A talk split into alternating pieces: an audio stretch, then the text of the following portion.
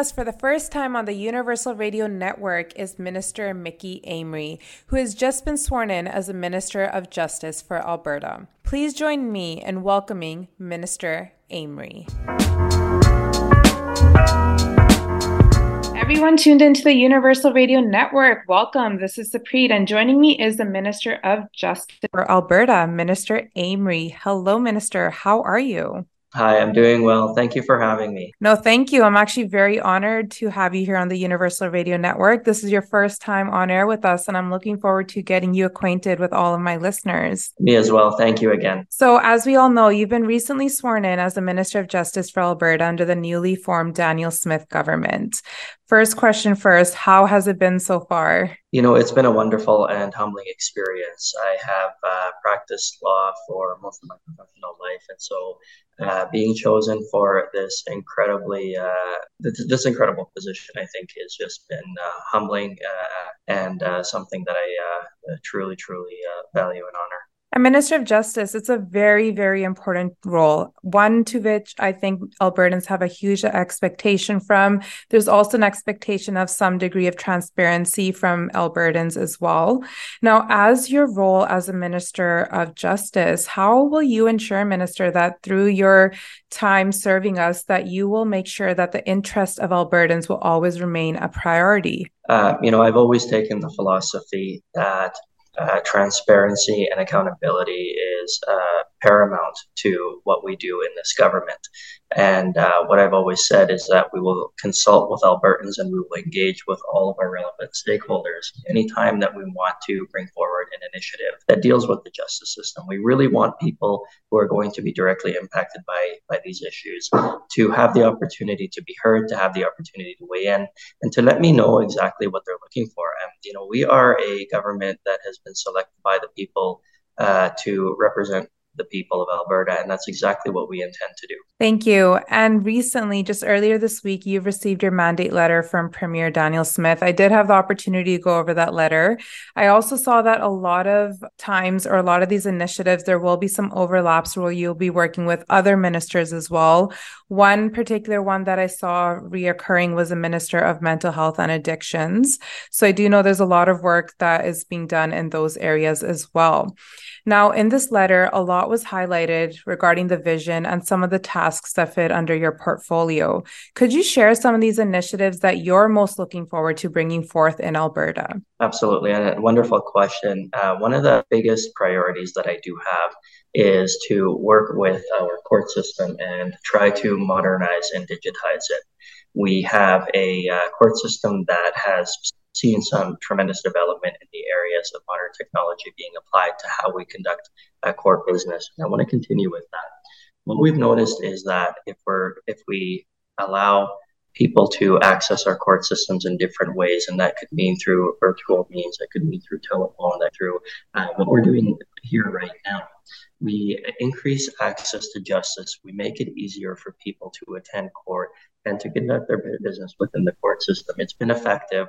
We're working very hard to modernize that and work on that uh, to make sure that it is accessible to all Albertans. Another very important issue for me and this government is going to be public safety. We've seen a rising uh, instances of crime in the major cities, in, in Calgary and in Edmonton, and in fact in the rural areas as well. And so, one of my key priorities in this ministry, as you've seen from the mandate letter, uh, is to address uh, crime in this province, and we will be taking a very, very strong stance on crime. Um, one of the the uh, points in the mandate letter was to uh, create a special prosecution service, and that is already underway. We are going to look to uh, develop a prosecution service that is specialized and capable of dealing with crime in major major urban centers in rural areas all across the province where we're identifying rising rates. And that is something I'm incredibly proud of because we do want to send the message to all people in this province. You deserve to be safe. Law abiding Albertans need to be able to leave their homes, conduct their business, and be safe. And we also want to send a message to criminals that we are not going to be easy on crime in this province. Albertan safety has been discussion for, I'd say, the last year at least. There's been a lot of increased crime rates that we've seen across the province, not just specific to Edmonton. And a lot of Albertans, just in everyday conversations and through the radio, we do find are concerned of their safety. Thank you for highlighting that that will be one of your primary initiatives, but also as a minister for anyone who's listening, if they feel that they want more from the government in terms of safety wise, what is the best course of action for them to get in contact with their government or their regional counselors? I want all listeners to know that the philosophy of this minister and this office will be open access to all.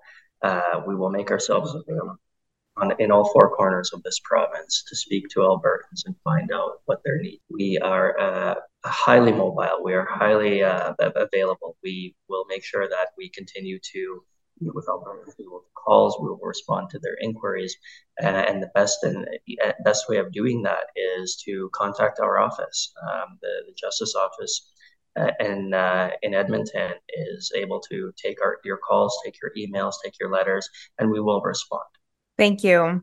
Now, one thing I did want to talk about is we often see that when new legislations come in on the federal level, that sometimes we feel that they might not be applicable provincially. I know that even though each government, we say whether it's municipal, provincial, or federal, are very separate, but there is a lot of overlap. We're still part of Canada.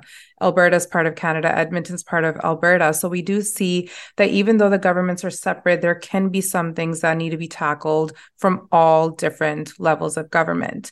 Now, when that happens, especially from the federal level, we sometimes see legislations come into play that Albertans might not relate to, or they might not think that is applicable to us. Now, how will you ensure that when circumstances such as this come up, that you will be representing Albertans, even at the federal level? Uh, excellent question, uh, and an important one, especially in uh, with with the, the developments that have been happening happening recently. I think that this uh, question has been uh, highlighted more and more.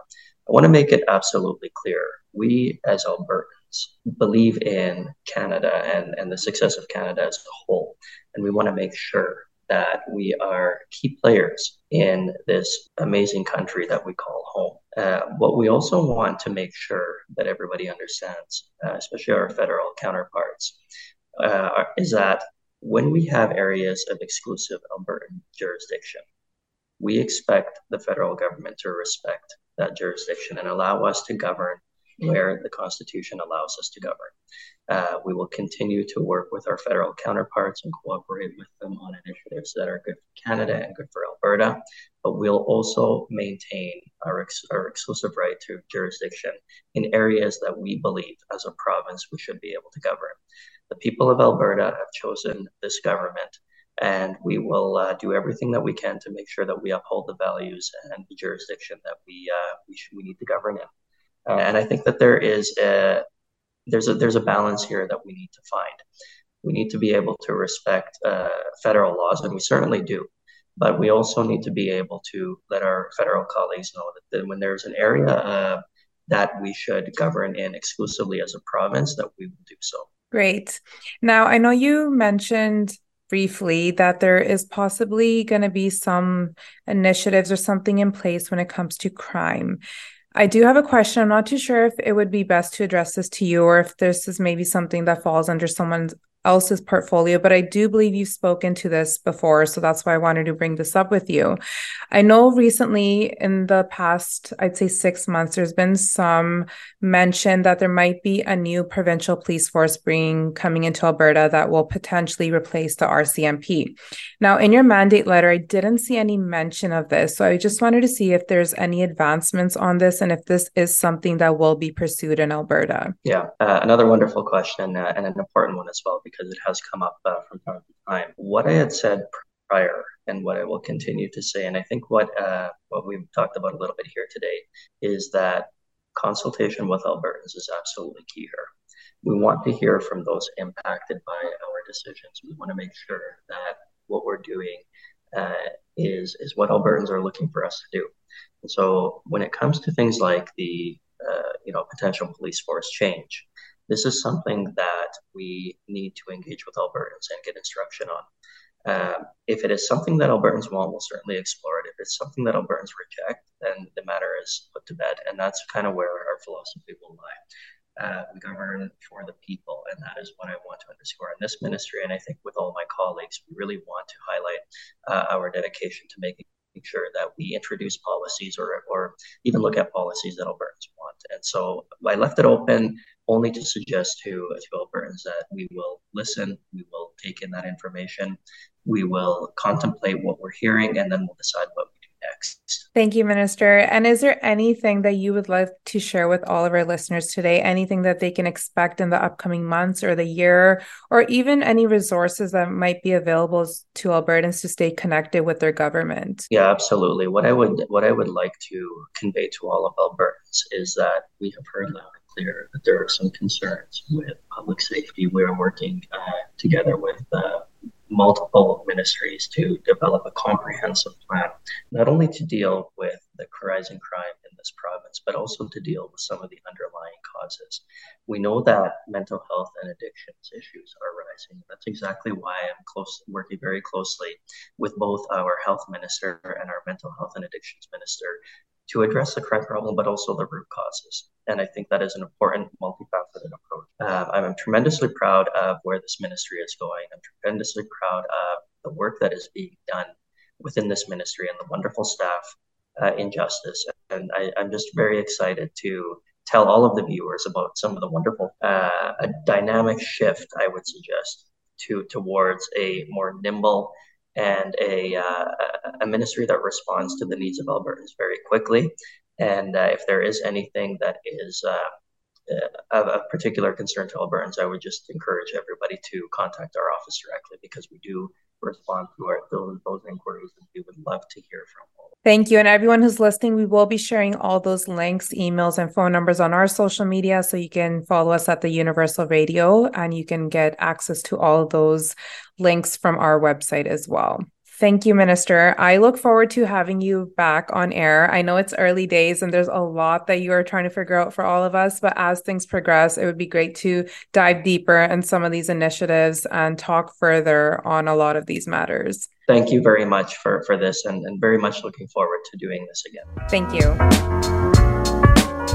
you.